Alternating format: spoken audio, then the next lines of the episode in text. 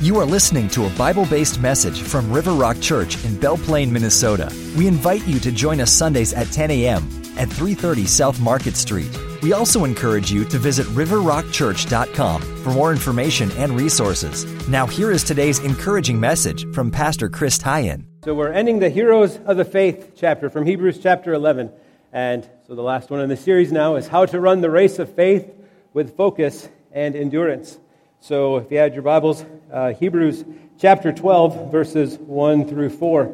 Therefore, since we are surrounded by such a great crowd of witnesses to the life of faith, let us strip off every weight that slows us down, especially the sin that so easily trips us up, and let us run with endurance the race God has set before us. We do this by keeping our eyes on Jesus, the champion who initiates and perfects our faith. Because of the joy awaiting him, he endured the cross disregarding its shame. Now he is seated in the place of honor beside God's throne. Think of all the hostility he endured from sinful people, then you won't become weary and give up. It's from Hebrews chapter 12. We use the New Living Translation today. So, in the time that we have, I wanted to share with you some encouragement to keep running that race. All of our, our races are different.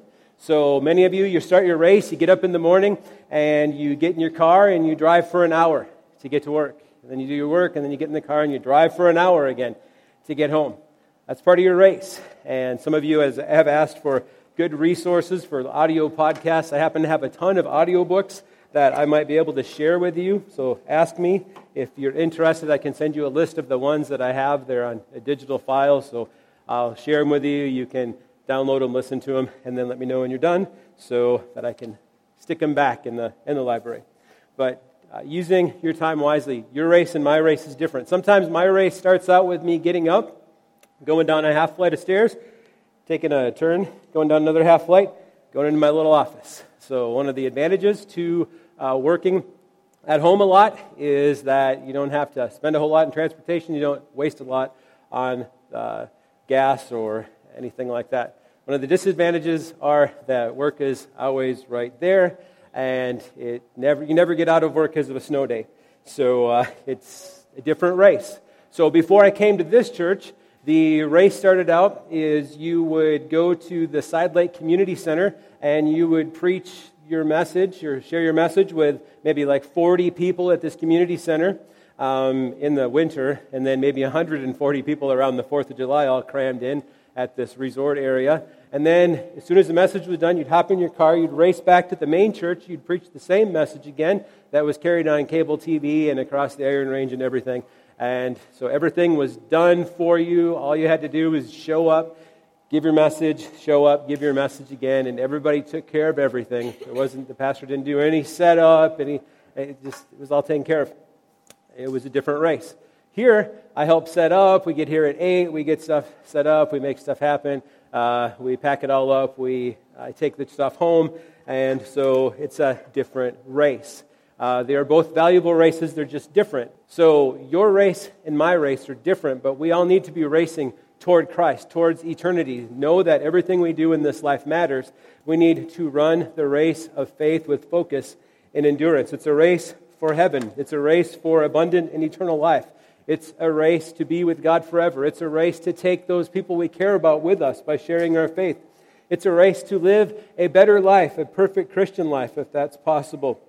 It's a race to help others find justice and to be godly and to care for others and to show Christ's life. It is a Christian race that God has given us. And again, our race is different. So, number one, know you are being watched. Know you are being watched. Hebrews 12:1. Therefore, since we are surrounded by such a huge crowd of witnesses to the life of faith. So it says therefore, so you always got to always have to ask yourself, what is there for? And that's to look back at the rest of Hebrews chapter 11 that we talked about all those people in the Old Testament that were faithful to live out their lives. All these people, Gideon and Samson and David and Samuel and these people we talked about over the past weeks that were faithful to serve God, faithful to live a life. They, they suffered opposition and persecution and difficulty and had all sorts of problems. I mean, think about Daniel. I think about Daniel because he was told not to pray. Now, I've read that all the football coaches are told they're not allowed to pray publicly on the sidelines of like the high school football teams and stuff. And Franklin Graham had sent out this thing that said, I encourage all high school football coaches to pray publicly.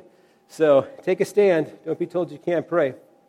But these people in the past, this cloud of witnesses, were faithful and they made it through. Now, I don't know if, you know, the people who have died that have gone on before us can actually like look down and see what you're doing right now. But I do know that even we have the ability to watch amazing plays from you know, football, hockey, everything from a long time ago. And uh, one of my sons, it was funny. It was we were watching ESPN Classic, and he was younger, didn't know it was ESPN Classic, and so I'm watching it for a minute, and I take my phone, and I'm like, okay, who won this game?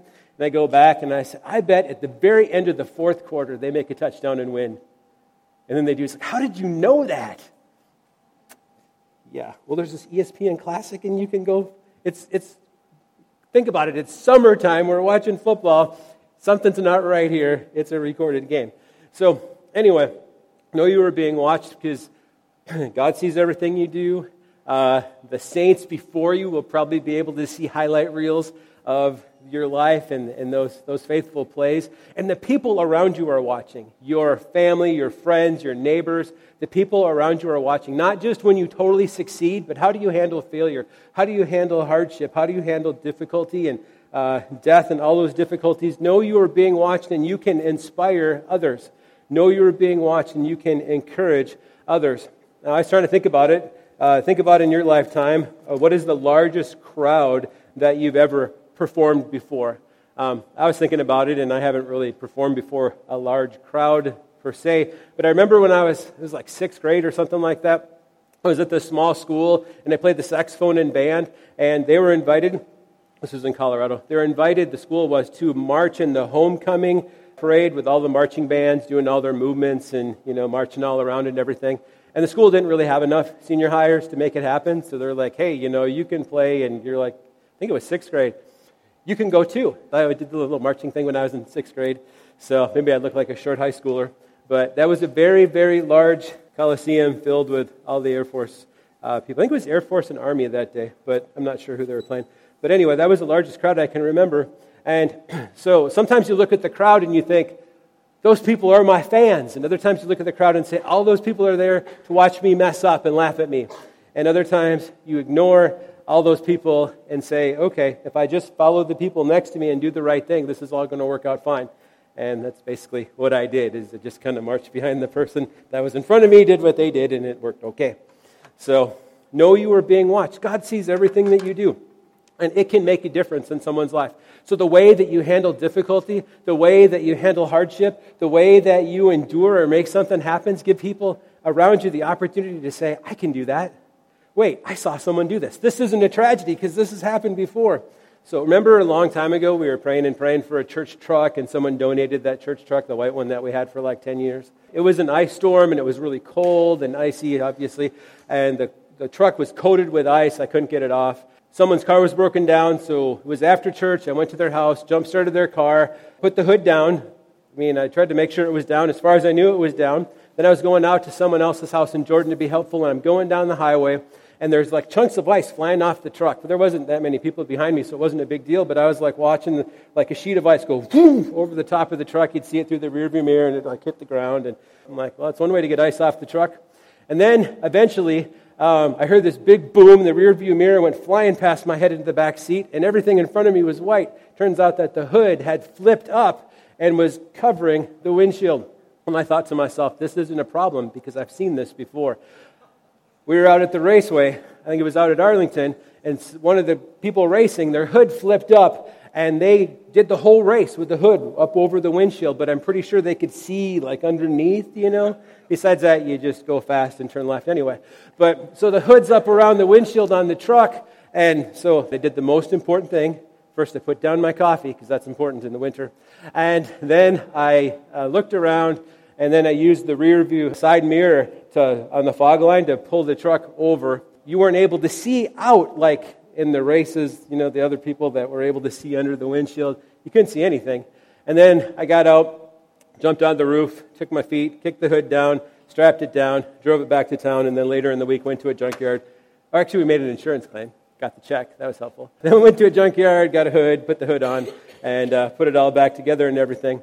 But the reason that I was able to go, oh, the hood's wrapped around and I can't see anything, it's going to be okay, is because I watched someone else do it. I watched someone else do an entire race with their hood up over their windshield, and it's like, okay, this can be done. I've seen it.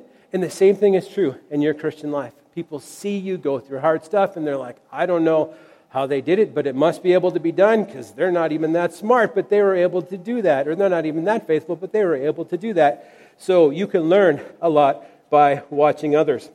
You can learn a lot by biographies, by listening to the stories or reading the stories of Christians before you. I was listening to an audiobook while I was at the fitness center. It was 10 Things Every Minister Should Know by Ronnie Floyd. He's a, a pastor down south.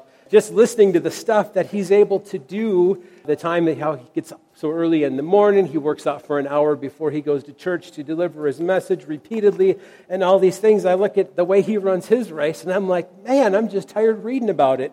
But you can be inspired, you can encourage each other. Sometimes you can lead other people into sin or into compromise or into giving up. I was trying to encourage somebody who's having some marriage problems, and you know, it's it's tough. It seems like the marriage can't be saved, but but it can, and God can do amazing things. And I was trying to encourage this person. I'm like, well, I said, pray, trust God, do all that you can to be forgiving and to get help. And I understand what you're, what you're going through, and, and somewhat. But I said, don't be quick to give up and don't be quick to listen to those other friends around you that are quick to tell you to give up, especially the divorced ones that already gave up. Now, there are reasons for divorce, and if you're divorced, it's not the end of the world or anything like that. But I'm just saying that some of those people that have already gone that route are quick to tell you to just give it up and move on. And maybe God wants you to hold on and to pray and to wait and to see what can be done, not to give up so quickly.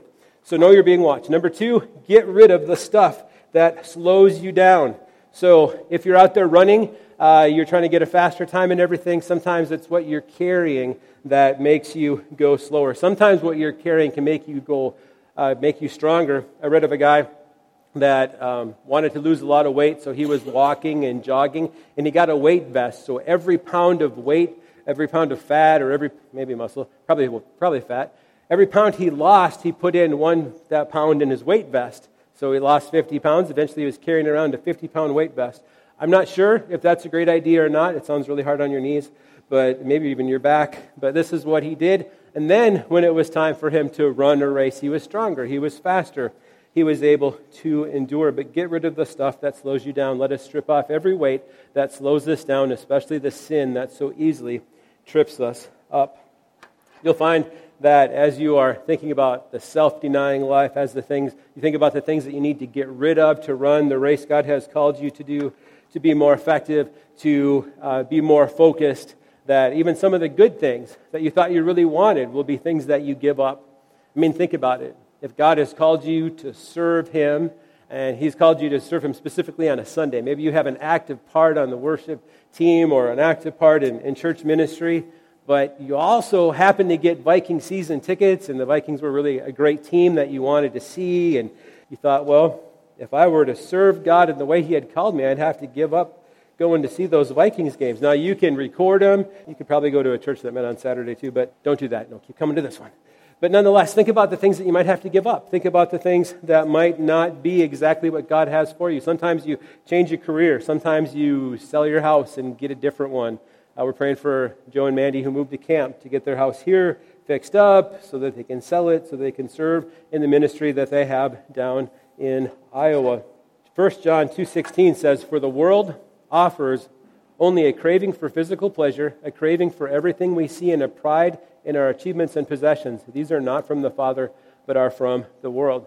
So, physical pleasure, the things that we lust after, the experiences, the feelings, um, Sometimes your life can be hindered and pulled down by the things that you focus on, the things that you idolize, pornography, things like that can slow you down, trip you up, mess you up.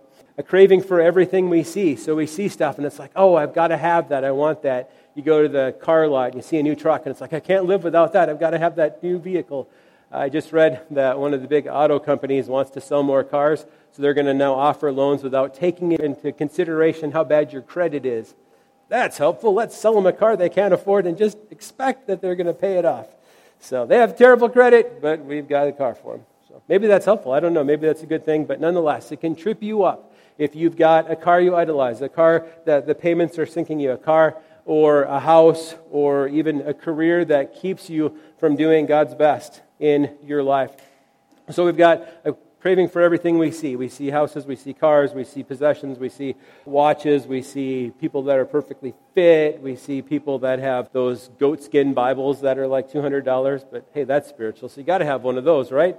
So I don't know what, what gets you excited and thinks, makes you think, I need to spend a lot of money on that, but just know that God sees, God knows, and you want to make sure that it's not going to hinder you, slow you down.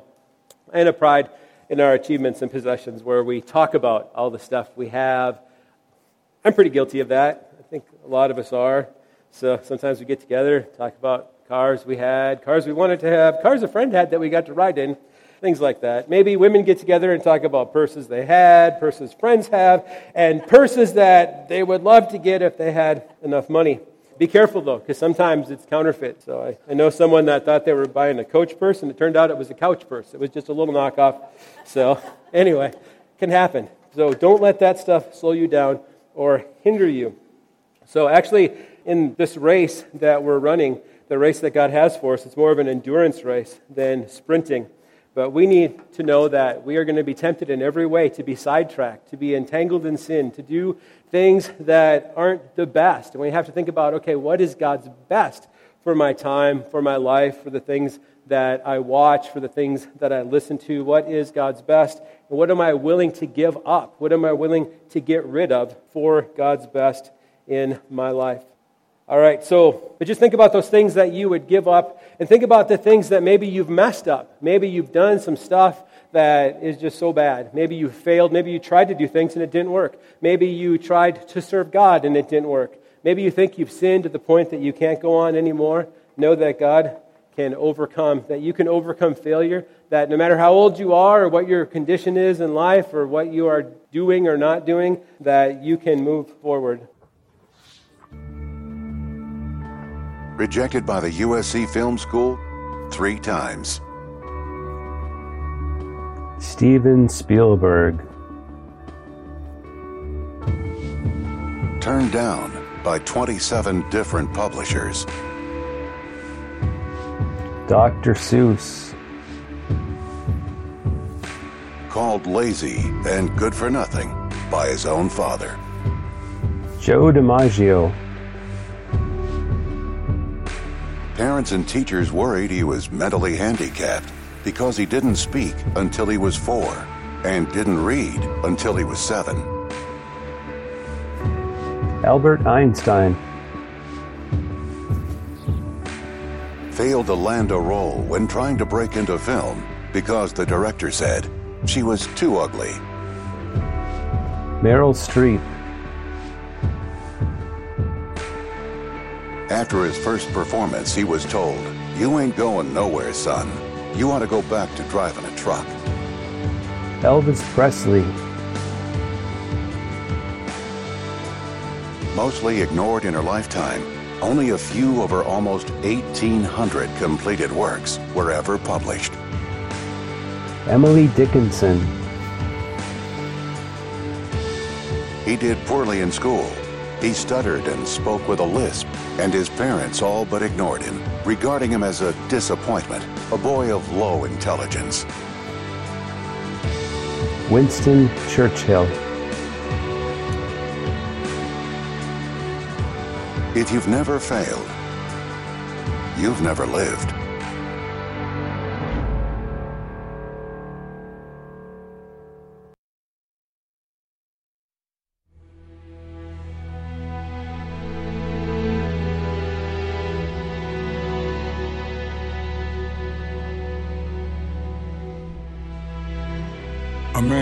Fell in a hole.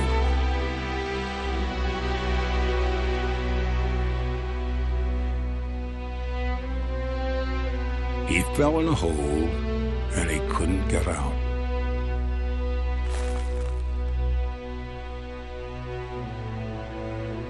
a traveler passed by. He told the man to meditate, to purify his mind, and when he reached nirvana, all suffering would cease. The man did as he was told, but he remained in the hole. Another man appeared. He explained that the hole didn't exist, and neither, in fact, did the man. It was all an illusion. The man who did not exist was still stuck in the hole that was not there. Another visitor arrived. He instructed the man to perform good deeds to improve his karma, and though he would still die in the hole, he might be reincarnated as something magnificent. Another man looked down from above. He taught the man to pray five times a day facing east and to follow five important tenets. If he was faithful, one day, perhaps, the divine would set him free. The man prayed as best he could, but he was losing strength, and in the hole he remained.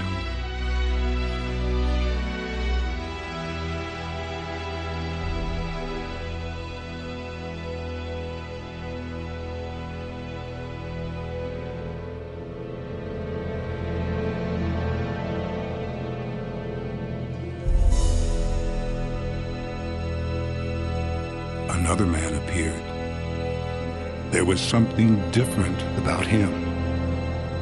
He called down to the man in the hole and asked him if he wanted to be free.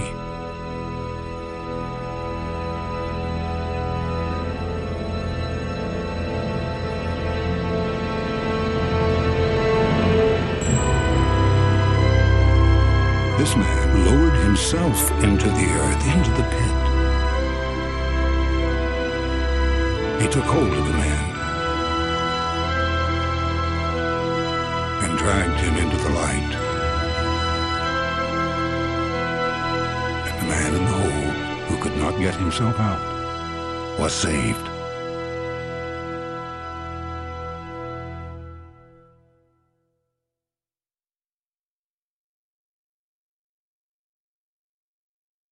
we see that we can overcome failure, we can be rejected in that, we can still be used, that we can keep moving forward, and that God can still use us. But we need to be sure that we're running the right race. Let us run with endurance the race God has set before us. And part of that race, the most important thing is that we receive Jesus Christ as our Lord and Savior. We know that God so loved the world so much that He gave His one and only Son, that everyone who believes in Him will not perish but have eternal life. So that means there is an opportunity. That's how you register for the race. If there's a race going on in town and you're not registered for it, and you jump in at the beginning and you cross the finish line first, you won't get any recognition or reward because you were never registered for the race. What if you get to the end of your life and Jesus says, I never knew you because you never placed your faith in Christ? Matter of fact, John 3:36, if you were in John 3, read down a little more, it says, Anyone who believes in God's Son has eternal life. Anyone who doesn't obey the Son will never experience eternal life, but remains under God's angry judgment. So Romans 6:23 says the wages of sin is death, but the free gift of God is eternal life through Christ Jesus our Lord. So have you received Christ? Have you asked Christ to come into your life and to save you? Are you have you entered the race? 1 John 5:11 and this is what God has testified. He has given us eternal life and this life is in his son. Whoever has the son has life, but who does not have God's son does not have life. I have written this to you so that you who believe in the name of the Son of God, so that you may know that you have eternal life. So have you received Christ? I did it when by praying, Lord Jesus, I'm a sinner. Please forgive me of my sin and come into my life and save me. I know you died on the cross and rose again. Make me the person you created me to be. And if you ask Christ into your life, then you become born again, a new creation, or assured heaven. Get the Holy Spirit to help you live the Christian life, and so many more things. There's a New Believers New Testament on the back table that will help you with that, and we would love to connect with you and help you grow in your Christian life. Number four, focus on the champion. We do this by keeping our eyes on Jesus, the champion who initiates and perfects our faith. So we have Jesus, the one who started the race, who lived before us, who lived a perfect race, lived a perfect sinless life, uh, died, rose again, and uh, is a great model, perfect model for us to follow. So if you want to know what Jesus is like, look in Matthew, Mark, Luke, and John, and you will see how he dealt with people, how he cared for people. He didn't try to do everything. A matter of fact, how many disciples did he have? He had 12, and one was unreliable. Jesus often took time to rest. He often prayed long periods of time before doing things.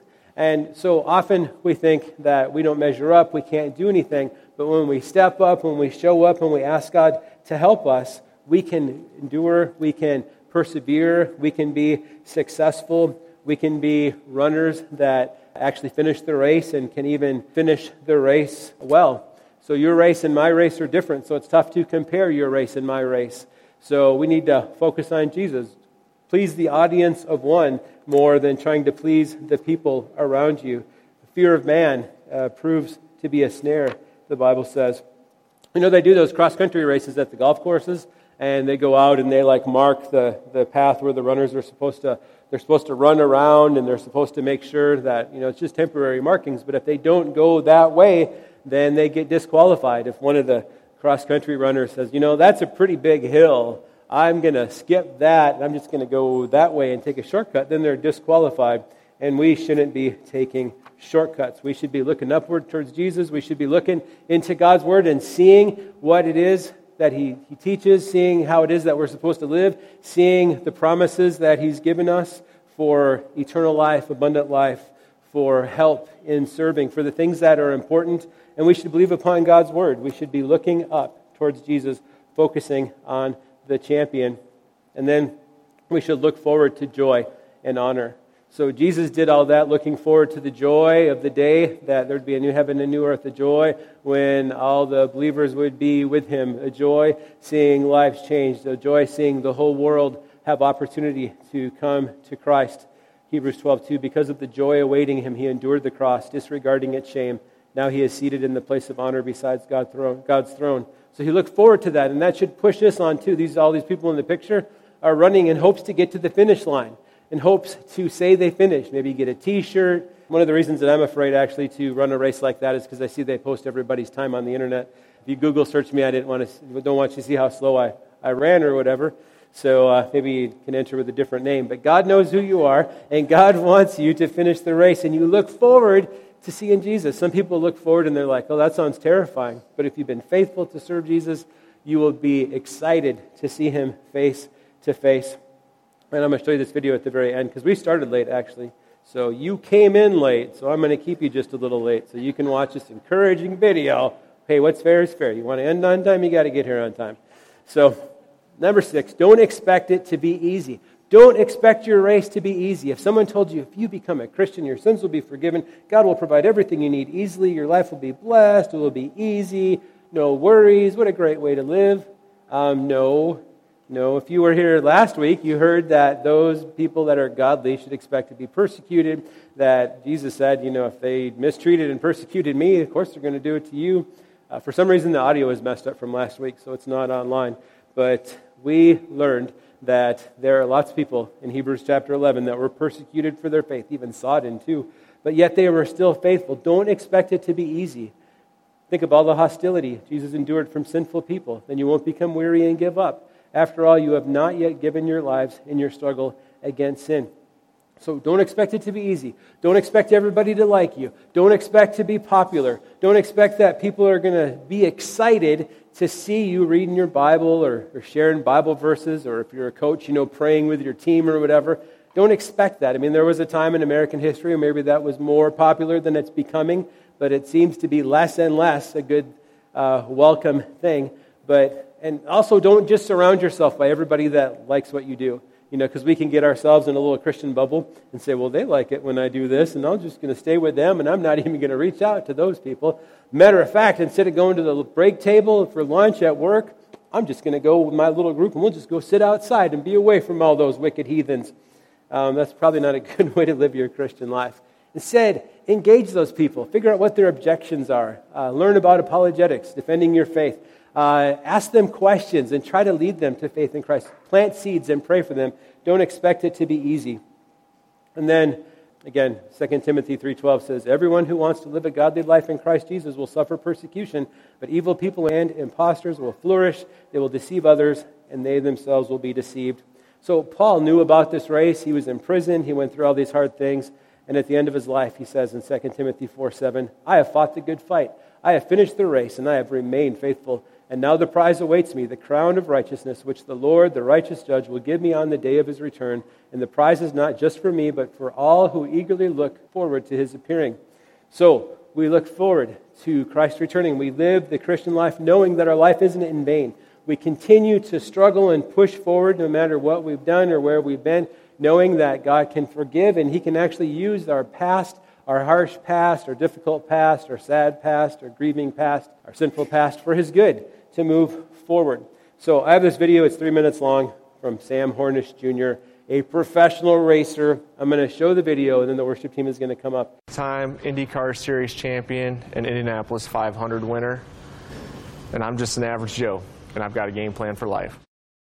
I won the 2006 Indianapolis 500. Uh, at that point in time, it was the only time that there was ever a pass in the last lap for the win. It was the second closest finish. And for me, it was a crowning achievement as far as an occupational side of my life because as a kid growing up, I knew that I someday wanted to race at the Indianapolis 500. The biggest thing for me after I won that crowning achievement was just what is next? What else do I want to do? I said, I want to try something new. I want to jump in the deep end again and I want to go over and, and try my hand at NASCAR. Also, at that same time, I became a father for the first time.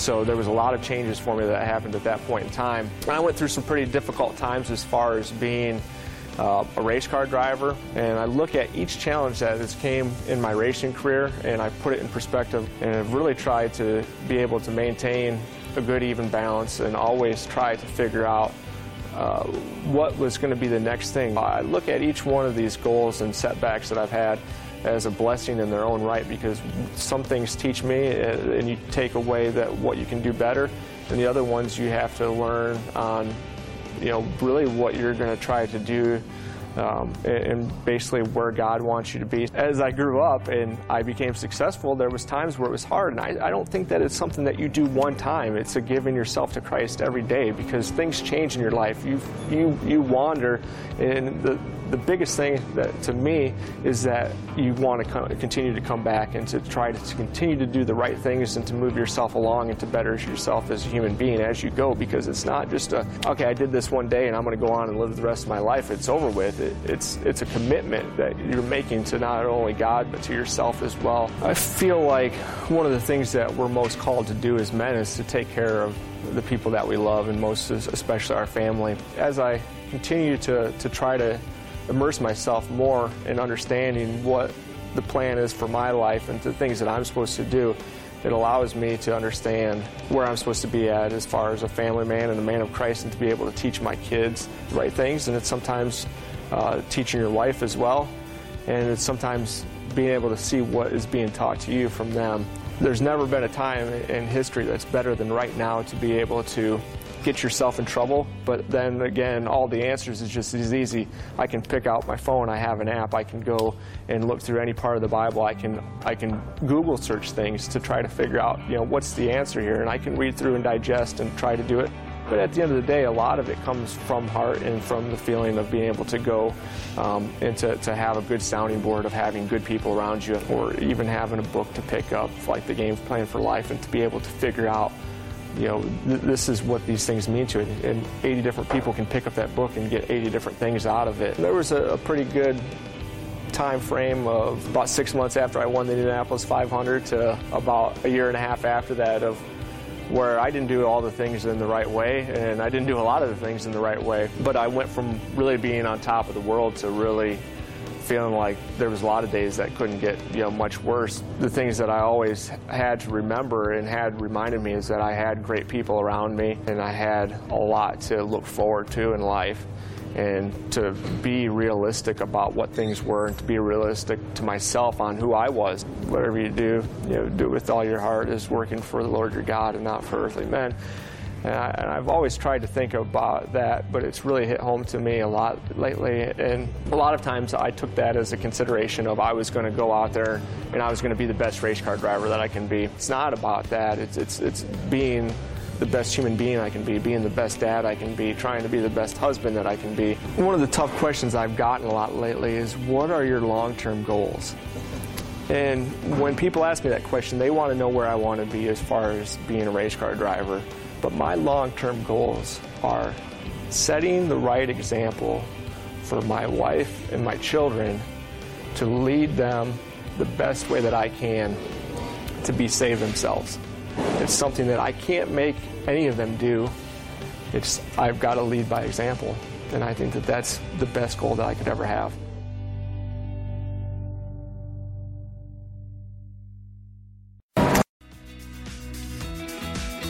You've been listening to a message from River Rock Church. River Rock Church exists to help people of all ages connect to Christ and live well lives. W stands for worshiping, E for encouraging, L for learning, and L for loving. God wants you to be well. We meet 10 a.m. Sundays at Chatfield Elementary School on 330 South Market Street in Belle Plaine, Minnesota. Visit riverrockchurch.com for our latest news and to access resources to help you and the people you care about live well lives.